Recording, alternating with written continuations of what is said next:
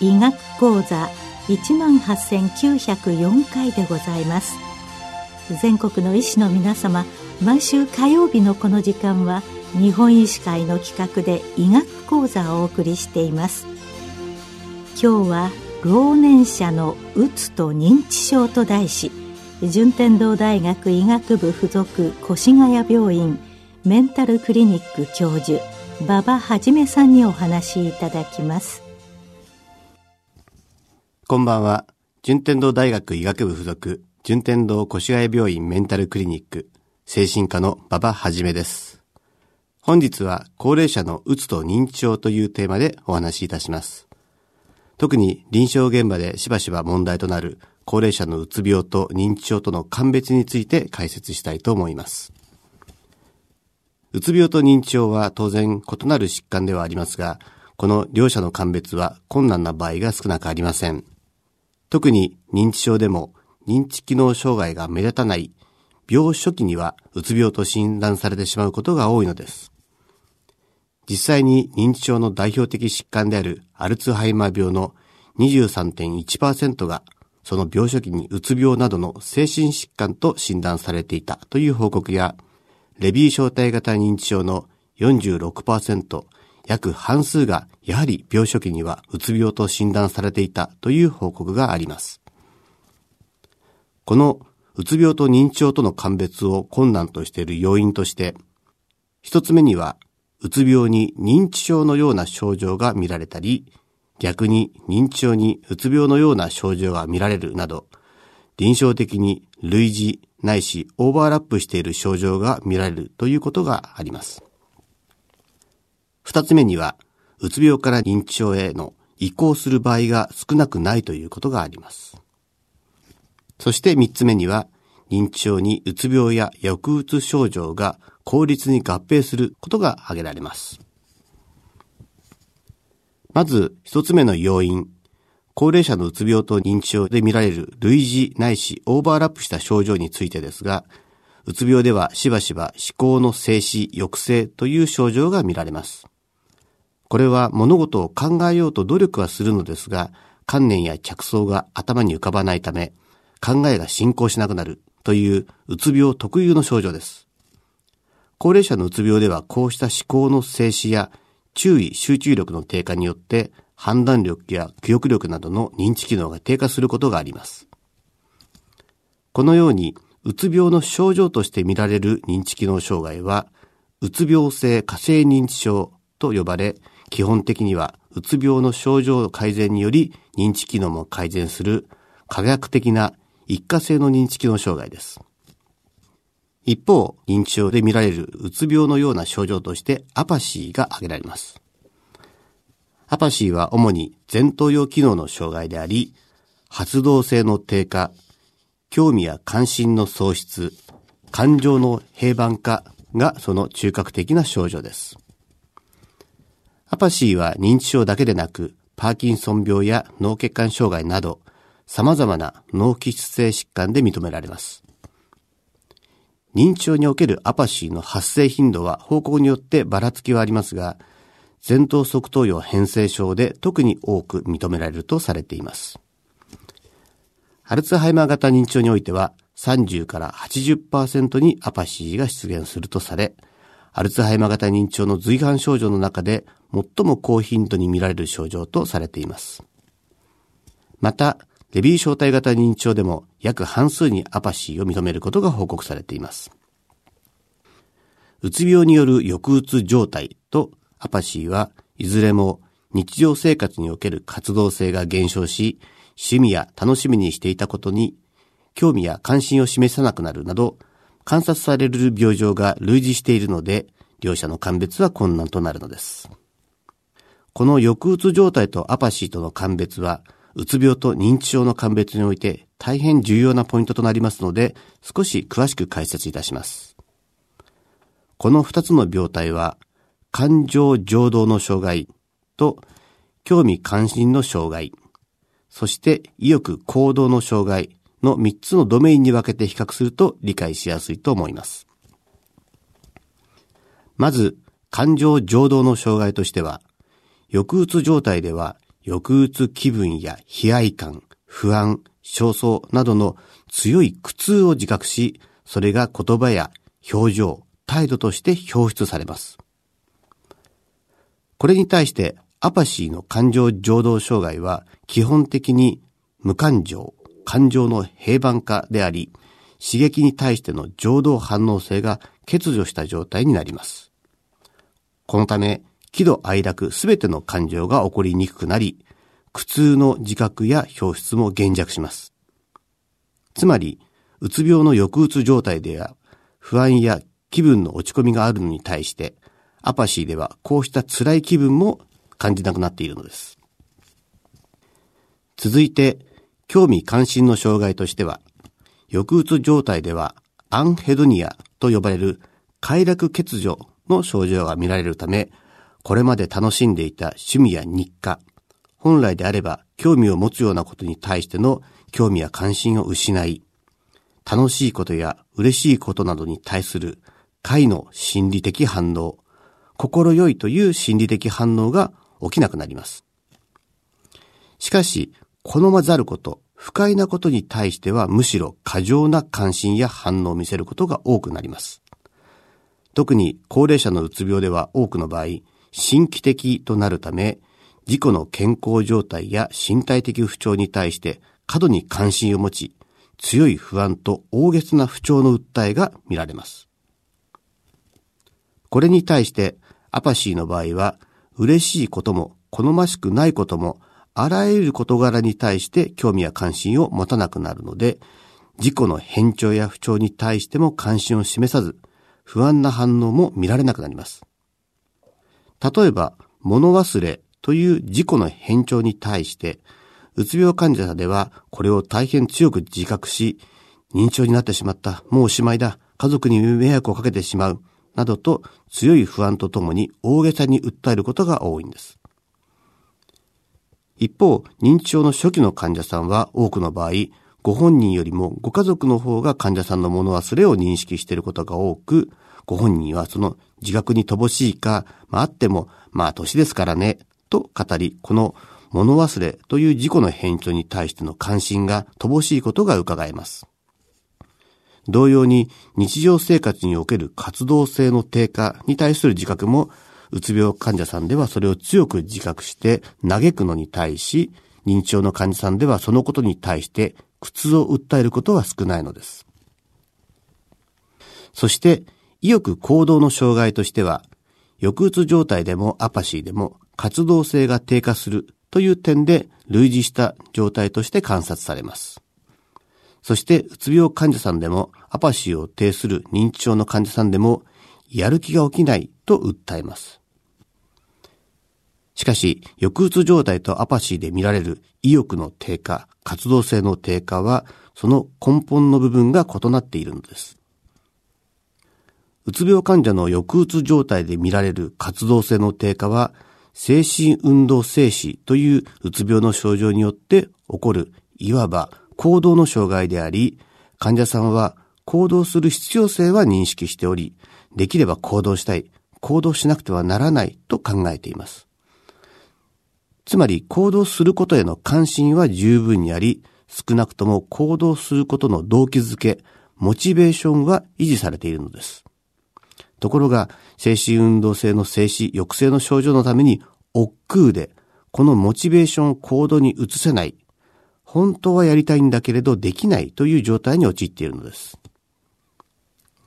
お酒を飲まれる方でしたら経験があるかもしれませんが、精神運動静止は激しい二日酔いの朝の状態と例えられることがあります。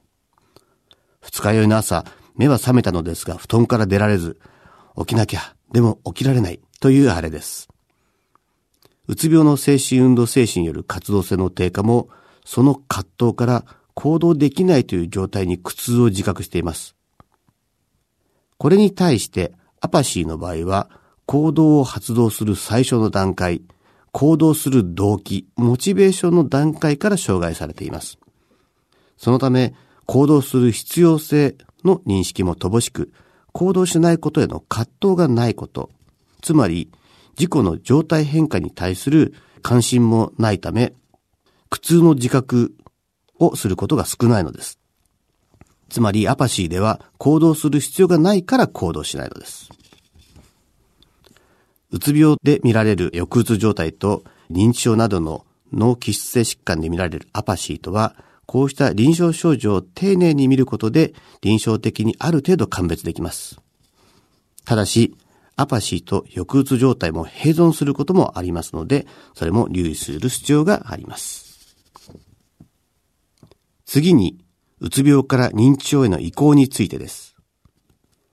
高齢者のうつ病が認知症に移行しやすいつまり、うつ病が認知症の危険因子、または前駆状態であるということはよく知られています。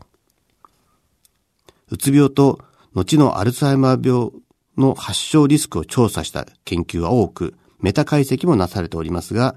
うつ病はアルツハイマー型認知症の1.5倍から2倍の危険因子であるということが示されています。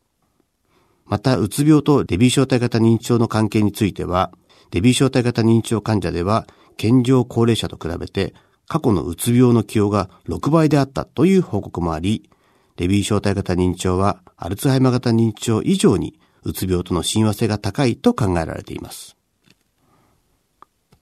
うつ病が認知症の競技の危険因子、つまりタバコと肺がんの関係のように、うつ病に罹患することにより将来の認知症発症のリスクが高くなるのか、それとも高齢者のうつ病が認知症の前駆状態なのかについては、これまで多くの議論がなされていました。実はその両方を支持する研究報告が多く、現在では、うつ病は認知症の危険因子でもあり、かつ前駆状態でもあると考えられています。ただし、臨床上問題となるのは、認知症の前駆状態としてのうつ病、抑うつ状態であり、認知機能障害の目立たないごく早期の段階で見られるうつ病や抑うつ状態が認知症の前駆状態であるかどうかを見極めることがその後の治療や対応の上で大変重要となります。純粋なうつ病で見られる抑うつ症状と認知症の前駆状態の抑うつ状態で見られる抑うつ症状とに一定の違いはありません。ですので、純粋なうつ病か認知症の前駆状態の抑うつ症状なのかの鑑別には、それぞれの認知症で見られる病初期の症状にフォーカスを当てることが鑑別のポイントとなります。ここでは、アルツハイマー型認知症、レビー小体型認知症、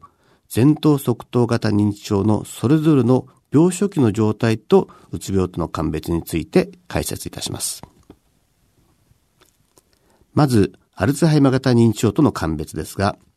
アルツハイマー型認知症では病初期から記名力、つまり記憶のインプット、覚えることの障害と早期記憶のアウトプット、思い出すことの障害の両方を認めますが、特に記名力、インプットの障害がより強く障害されるため、近似記憶、最近の記憶がより障害されます。また、再認障害も見られるため、例えば、最近のある出来事についての記憶が抜けているときに、ご家族がこうだったでしょなどと言って確認しても全く記憶にないということがあります。これは記憶の引き出しの中に新しい記憶が入っていないのです。しかし、遠隔記憶、昔の記憶は比較的保たれやすいので、昔の細かいことは覚えたりすると、記憶力は保たれていると誤解されることもあります。一方、うつ病では注意集中力の障害に加えて早期思い出しの障害を認めるため、記憶の再生は不良ですが、先ほどの再認は保たれることが多く、答えを言えば、ああ、そうだったと思い出します。また、会話の中で分かっていないのにその場しのぎで話を合わせる取り繕い反応や、こちらが聞いたことを振り返って家族に聞いたり確認するといった振り返り兆候もアルツハイマー型認知症でしばしば見られる兆候です。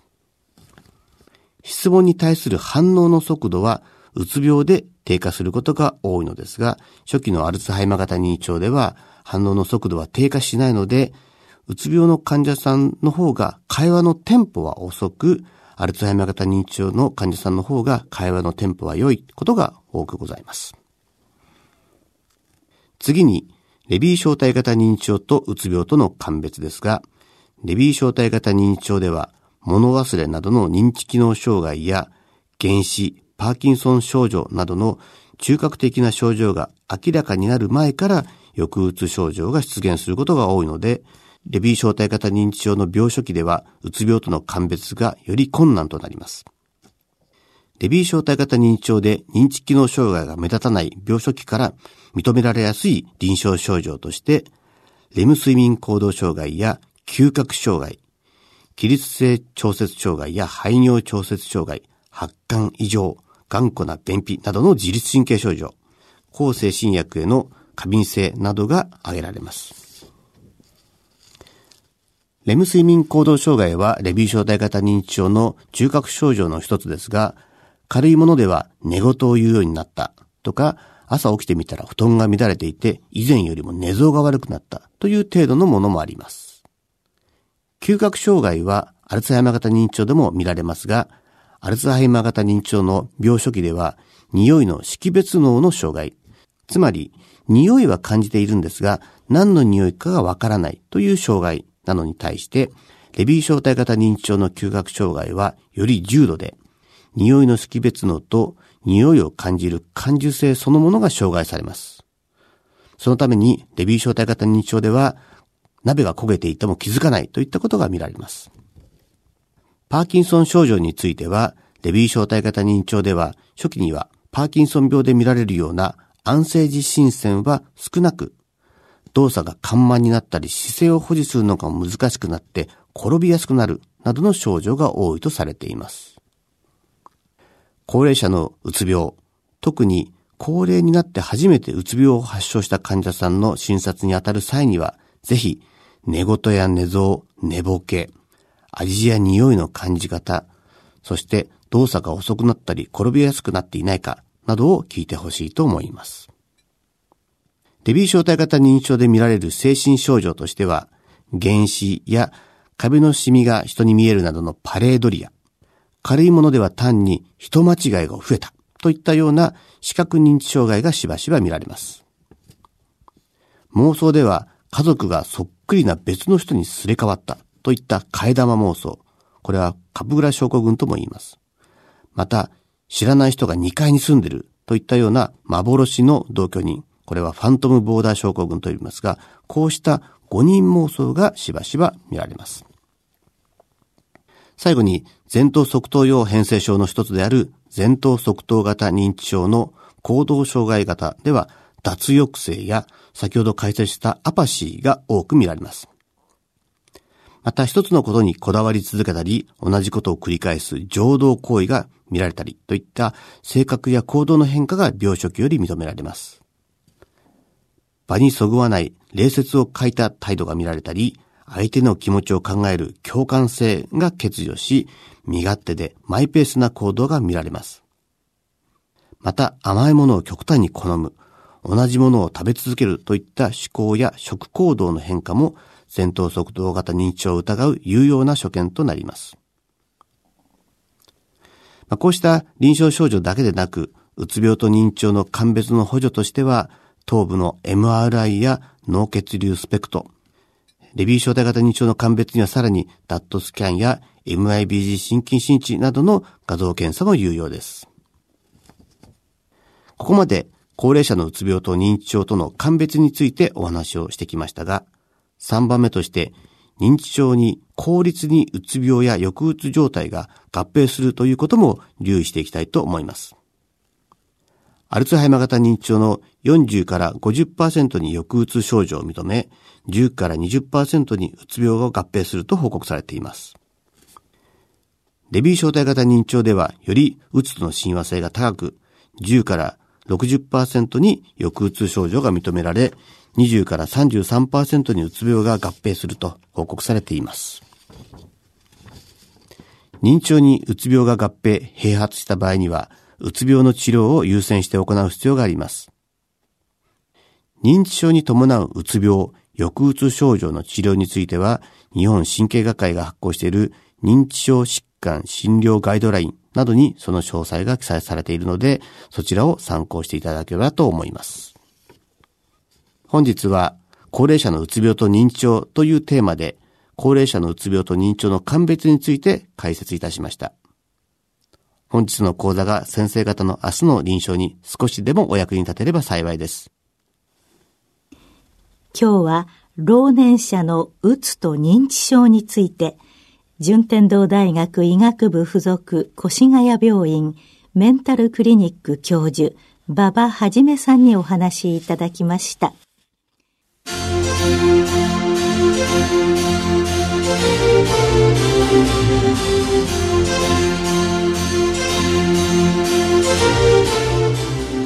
それではこれで日本医師会の企画でお送りいたしました医学講座を終わります